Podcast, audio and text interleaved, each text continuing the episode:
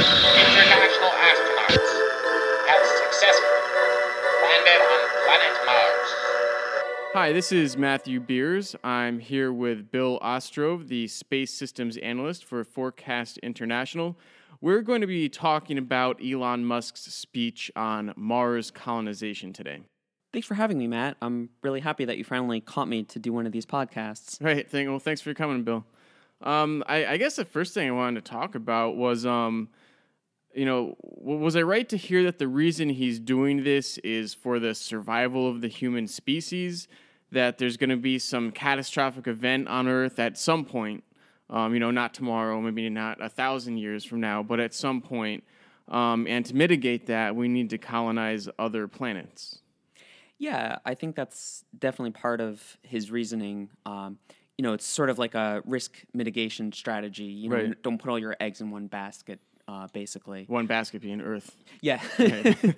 yes, exactly. A really big basket. Right. Um, but uh, what's what was interesting about this speech is uh, is that he said that there's definitely a, another aspect to it. Uh, Right. that it's not just to save the human race, but there's also an adventure aspect Okay. to it. Uh, that this would be a really exciting adventure that some people would want to do, um, Okay. just for the the fun and excitement of it. Well, I would. I'd I'd probably sell my house, um, put all my savings into it just to go to Mars.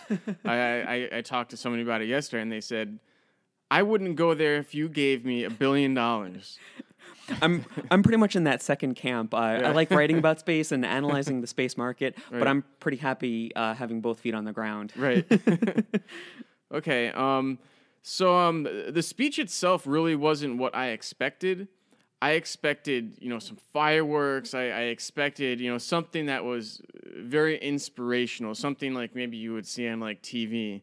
Um, you know, like what is it, like Bill Pullman, an Independence Day speech, um, Right. You know, like Braveheart speech or something like that.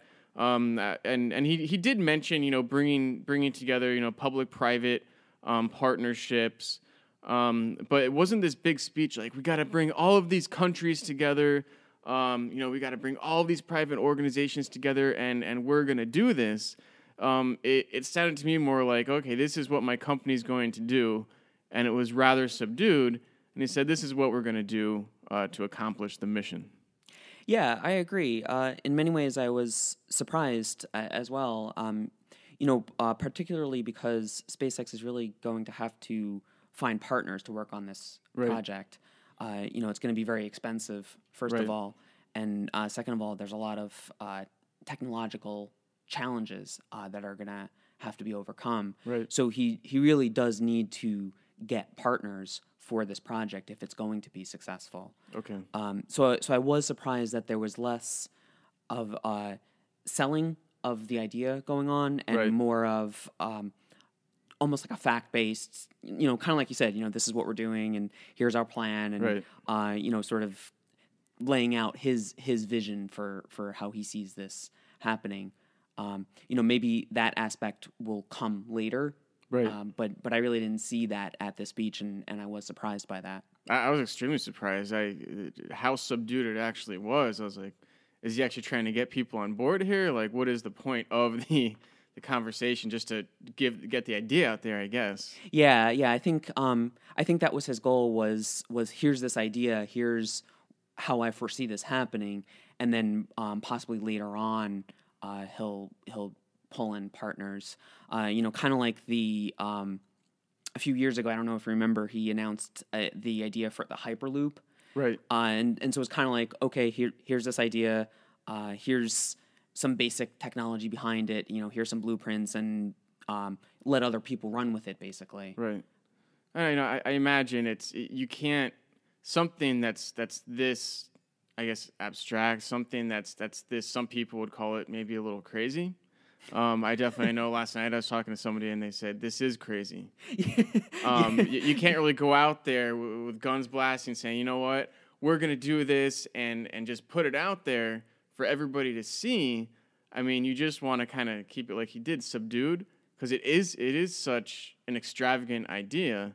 uh, maybe having it subdued like that is actually it's a good idea. Yeah, yeah, definitely. Yeah, I, I, I think so. You know, uh, you know, it's funny. I was telling my wife about it uh, last night, and and that was kind of her reaction. Also, is okay. Well, this this sounds great, but Mars is pretty inhospitable. So so how do these people survive when once they get there? You know, what are you going to drop them off and leave them a you know a copy of The Martian and uh, Right. and say you know good luck, see you later. The, the same question came up last night. What are they going to do once they get there? right, right. So, so I think that's um, you know, like I said before, where where he's going to have to find partners to work with on Right. on some of these uh, technological challenges, and that's definitely one of them. Is is how do you support the people once they're there?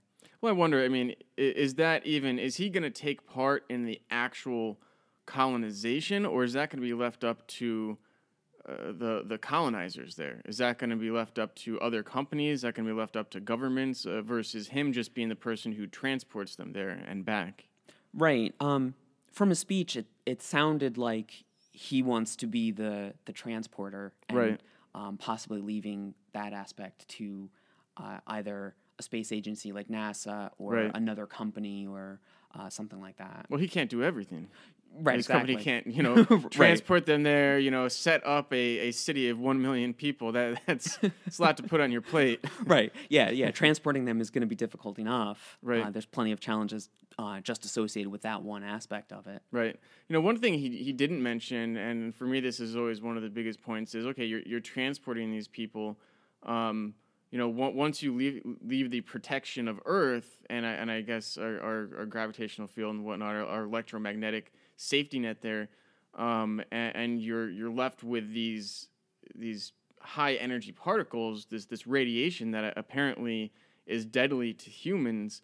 Um, you know, he didn't mention how we're going to survive that going going across uh, to Mars there. Yeah, sure. Um, that's definitely a challenge, and um, he really did not address that uh, very well. You know, he, him, I think he mentioned something along the lines of, "Well, you know, we'll figure that out. That won't be a big deal." But Right. Um, you know, just how to do that is is going to be um, just one of the many challenges. Exactly.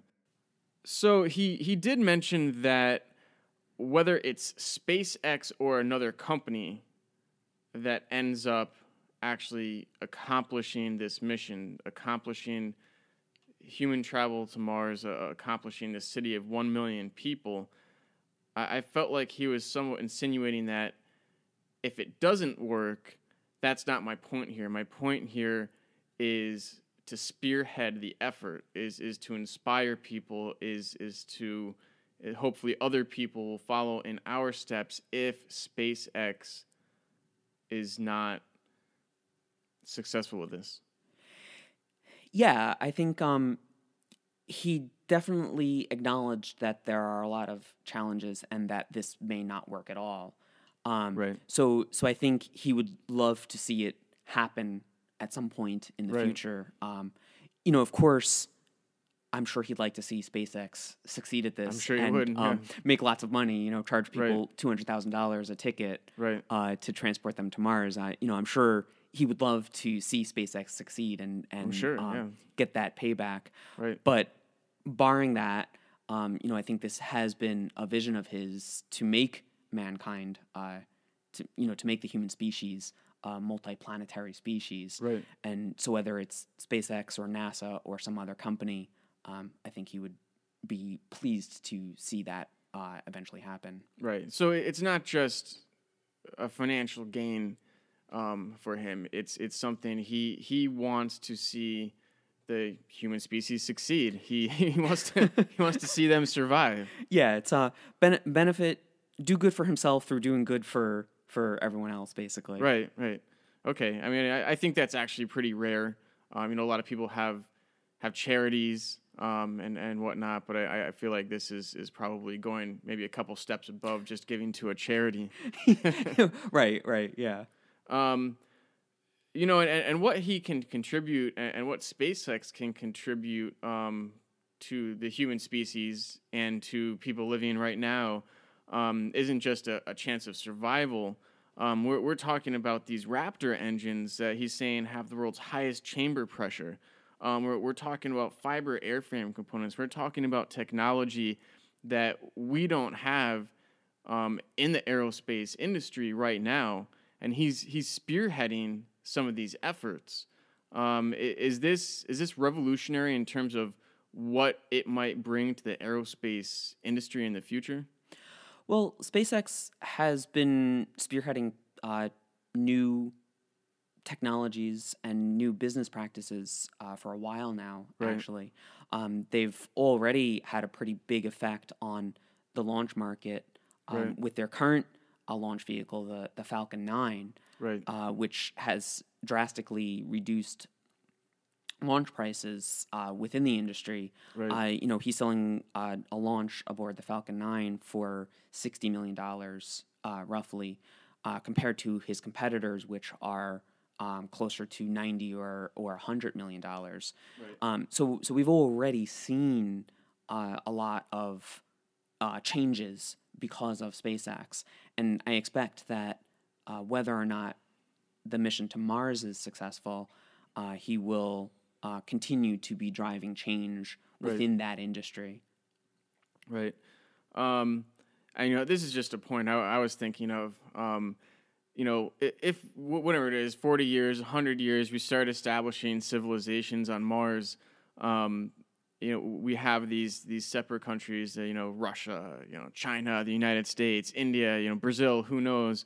Um, you know, are are they gonna try to, you know, create their own little little sections within Mars? You think? Do you think, um, you know, the, the this this independent nature of humans? You know, I don't think it's going to last very long having, you know, the these little puppet sectors of, of nations in Mars, and I can imagine that that the human species, as as we are, we would we would say, no, we're going to create our own Mars.